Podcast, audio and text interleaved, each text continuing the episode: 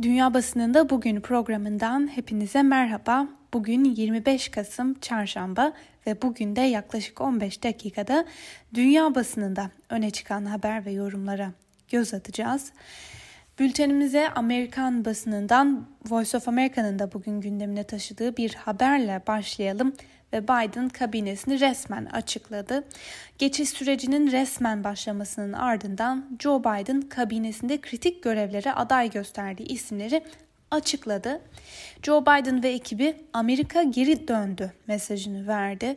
Biden ABD'nin Pasifik ve Atlantik'te küresel liderlik rolü üstleneceğini, gereksiz çatışmalarda rol almayacağını ve Asya Pasifik bölgesinde ittifakları güçlendireceğini belirtti. Joe Biden'ın önemli görevlere aday gösterdiği isimlerin hepsi Senato onayını almak zorunda. Senato yarışındaki son durum Georgia eyaletinde 5 Ocak'ta yapılacak seçimlerin sonuçlarına bağlı olacak. Bazı cumhuriyetçiler Joe Biden'ın kabinesinde Obama döneminde görev yapan eski isimlere yer vermesine tepkiyle yaklaşıyor. Öbür taraftan Joe Biden'ın kabinesinde dış politikada ve diplomaside tecrübeli hem Washington'da hem de dünya başkentlerinde güçlü ilişkileri olan isimleri seçmesinin daha geleneksel bir yönetim şekline dönüşü temsil ettiği yorumları da yapılıyor.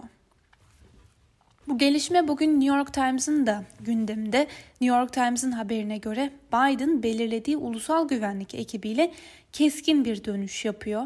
Biden'ın İç Güvenlik Bakanlığı'na aday gösterdiği Latin kökenli Alejandro Mayorkas'ın senato onay sürecinin de zorlu geçmesi bekleniyor.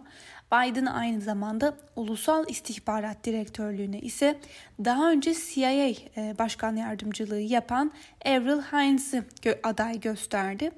Haynes senato onayını alması halinde bu göreve getirilen ilk kadın yetkili olacak. New York Times'ın yorumuna göre Biden'ın ulusal güvenlik ekibi için belirlediği isimler Trump'ın benimsemiş olduğu izolasyonculuğun bir reddi olarak da görülebilir. Öte yandan dün aktardığımız bir haberde Biden'ın Maliye Bakanlığı'na da eski Fed Başkanı Janet Yellen'a aday göstermesi bekleniyor demiştik. Ee, New York Times'ın haberine göre finans çevreleri ve piyasalarda Biden'ın Yellen tercihine olumlu bakıyorlar. Hatta borsalar geçiş sürecinin resmi olarak başlaması ve Yellen'ın aday gösterilmesiyle bir kez daha yükselişe geçti. Dün de bültenimizde değinmiştik, tekrarlamış olalım. Genel Hizmetler İdaresi'nin pazartesi günü yaptığı açıklamayla beraber Biden'ın geçiş süreci için devlet kaynaklarını kullanabilmesinin, güvenlik briefingleri alabilmesinin ve geçiş yetkililerinin federal hükümet dairelerine erişiminin önü açılmış oldu. E, ve son olarak Beyaz Saray Joe Biden'ın başkanın günlük gizli istihbarat briefinglerini almasına da onay verdi. Reuters haber ajansı bu haberini yönetimden bir yetkiliye dayandırıyor. Gazetenin bir yorumuyla devam edelim. Ülkenin seçim sistemi Trump'ın yaşadığı stresle mücadele etmeye çalışırken kusurlarını gösterdi. Şüpheli bir sonucun veya herhangi bir hile belirtisinin olmaması durumunda bile Trump iktidarın geçişini neredeyse bir ay boyunca durdurmayı başardı ki bu da seçim sisteminin çatlaklarından biri. Washington Post gazetesinden Matt Weiser imzalı bir haberle devam edelim. Uzun ve acı bir gecikmenin ardından Biden yönetimi vites yükseltiyor.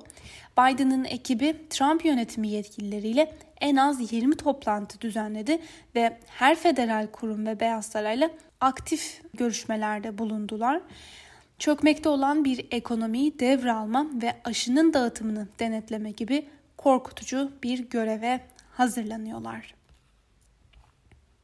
Gazetenin yorum köşesinde ise şu ifadeler dikkatimizi çekti.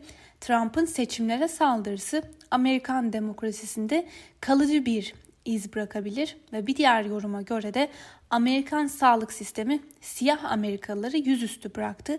Şimdi ise birçok grubun aşı konusunda endişe etmesine şaşmamalı.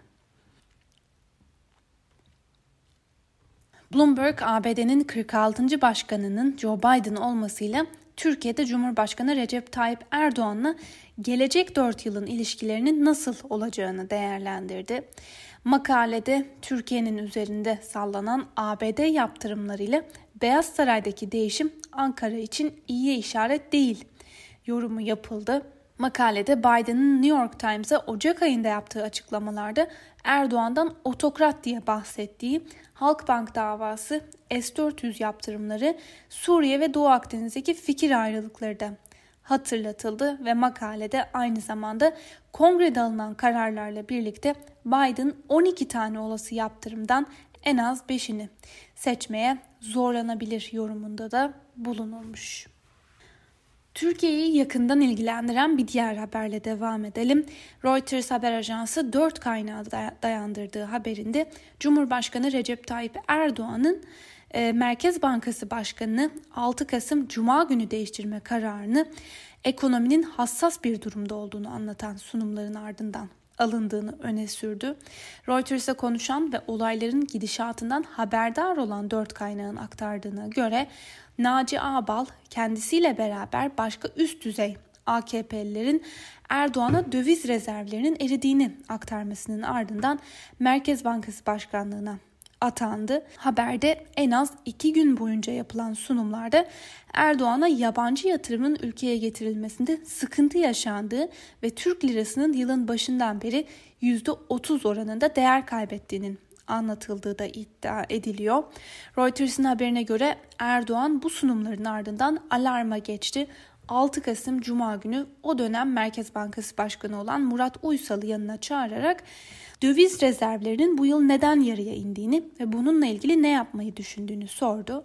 Reuters'ın konuştuğu kaynaklar bu konuşmanın ardından Erdoğan'ın Uysal'ı görevden almaya ikna olduğunu söylüyor ve aynı kaynaklar Erdoğan'ın gelmesi beklenen işsizlik dalgası konusunda da uyarıldığını ifade etmişler.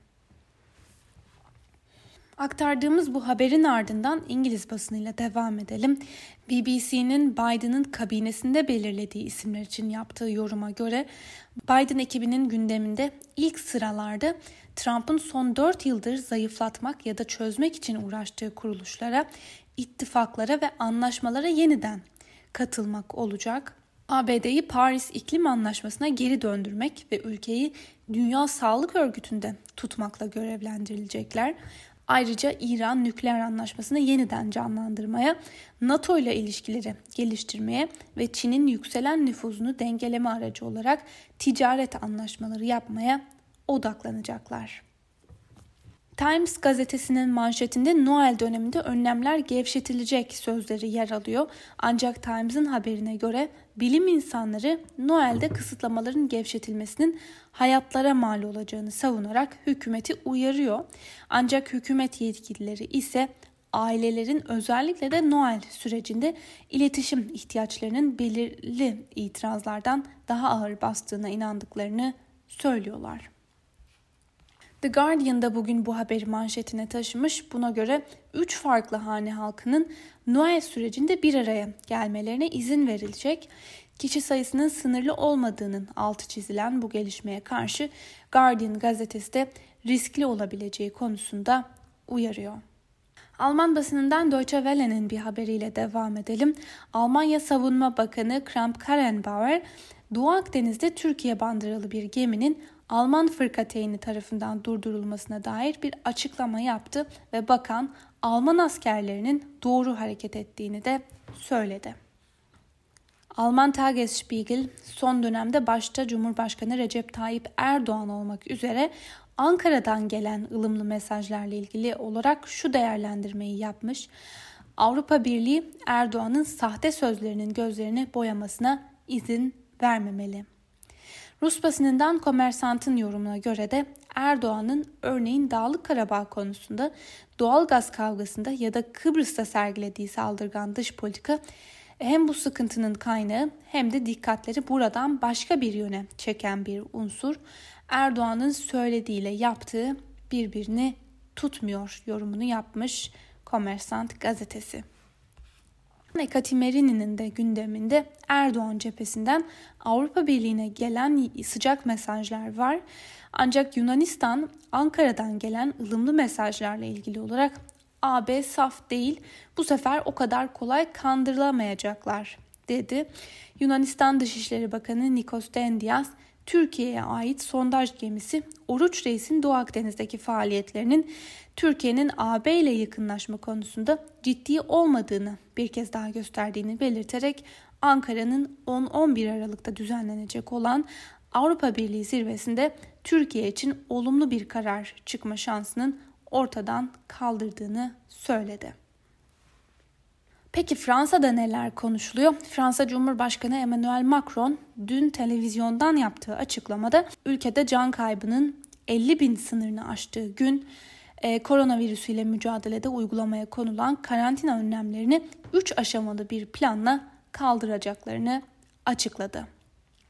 Fransa'nın önemli bir diğer gündemiyle devam edelim. Fransa'da polisin eylemler sırasında görüntülerinin alınmasını yasaklayan yasa tasarısı mecliste görüşülürken Paris'in ortasında göçmen sorununa dikkat çekmek için kamp kuran göçmenler insan hakları örgütleri ve Paris Belediyesi'nin eyleme katılan yöneticileri polis tarafından şiddet kullanılarak dağıtıldı. Ülkede şok yaratan polis şiddeti görüntüleri sonrasında iki ayrı soruşturma açıldı. Muhalefet Paris Emniyet Müdürü'nün görevden alınmasını istedi. Başbakan ise mecliste görüşülen polisin eylemler sırasında görüntülenmesini yasaklayan 24. maddeyi şahsen Anayasa Mahkemesi'ne götüreceğini açıkladı. Polis şiddetine yalnızca muhalefet partilerinden değil, hükümet ve iktidar partisi üyelerine kadar pek çok bakan ve milletvekilinden tepki geldi. Fransız basınından Les Echos'un bu konudaki yorumuna göre Fransız hükümetinin ve polisin tutumu basın özgürlüğüyle bağdaşmıyor. İçişleri Bakanı'nın gösterilerde basın özgürlüğünü kısıtlamak istemesi bizi kaygılandırıyor. Alınan önlem polis ve jandarmanın fotoğraflarının dağıtılmasını kısıtlayan küresel güvenliğe ilişkin yasa önerisiyle birlikte düşünüldüğünde ortaya daha da huzursuz edici bir tablo çıkıyor. Kararı eleştiren Fransız Mediapart İçişleri Bakanlığı'nı şu sözlerle eleştirmiş. Otoriterizme dur demeli. Euronews'un aktardığı bir habere de göz atalım. Macaristan'da hükümet muhalefet partilerinin seçimlerde iktidar partisine karşı birlik oluşturmasını zorlaştıracak bir seçim yasası değişikliği üzerinde çalışmaya başladı. Orban hükümeti bu değişikliğin sebebinin sahte partilerin seçim kampanyaları için aldıkları devlet fonunu kötüye kullanmasını önlemek olduğunu savunuyor. Yasanın geçmesi durumunda muhalefet partilerinin iktidar partisine karşı tek bir ulusal liste oluşturması gerekecek. Burada çıkacak olası anlaşmazlıklar ise bu listenin oluşturulmamasını ve Orban hükümetinin devrilmesinin daha da zorlaşması anlamına geliyor. El Cezire'nin yorum köşesinde Avustralya ordusunun geçtiğimiz günlerde yaptığı e, bir açıklama eleştirilmiş. Buna göre Avustralya ordusu özel kuvvetlere mensup askerlerin Afganistan'da 39 sivil kişiyi haksız yere katlettiğinin ortaya çıkarıldığını duyurmuştu. El Cezire'nin bugünkü yorumuna göre Avustralya devlet destekli terör nedeniyle suçludur. Avustralya'nın ve Avustralyalıların bu suçu kabul etmesi gerekiyor. Ve son olarak Moscow Times'ın gündemindeki haberlerden birini de sizlere aktaralım. Dünya Sağlık Örgütü Rusya'ya karşı çok mu yumuşak davranıyor başlıklı habere göre. Dünya Sağlık Örgütü'nün Rusya ile iletişimini eleştirenler Rusya'nın örgütün zayıflıklarını kullanarak salgınla mücadele yöntemlerini doğrulatmaya çalıştığını iddia ediyor. Rusya'nın küresel sağlık hizmetleri ve aşı çalışmaları alanındaki artan hırsının ve Dünya Sağlık Örgütü üzerinde artan nüfuzunun endişe verici olduğu da belirtilmiş Moscow Times'ın haberinde. Sevgili Özgürüz Radyo dinleyicileri aktardığımız bu haberle birlikte bugünkü programımızın da sonuna geldik. Yarın aynı saatte tekrar görüşmek dileğiyle şimdilik hoşçakalın.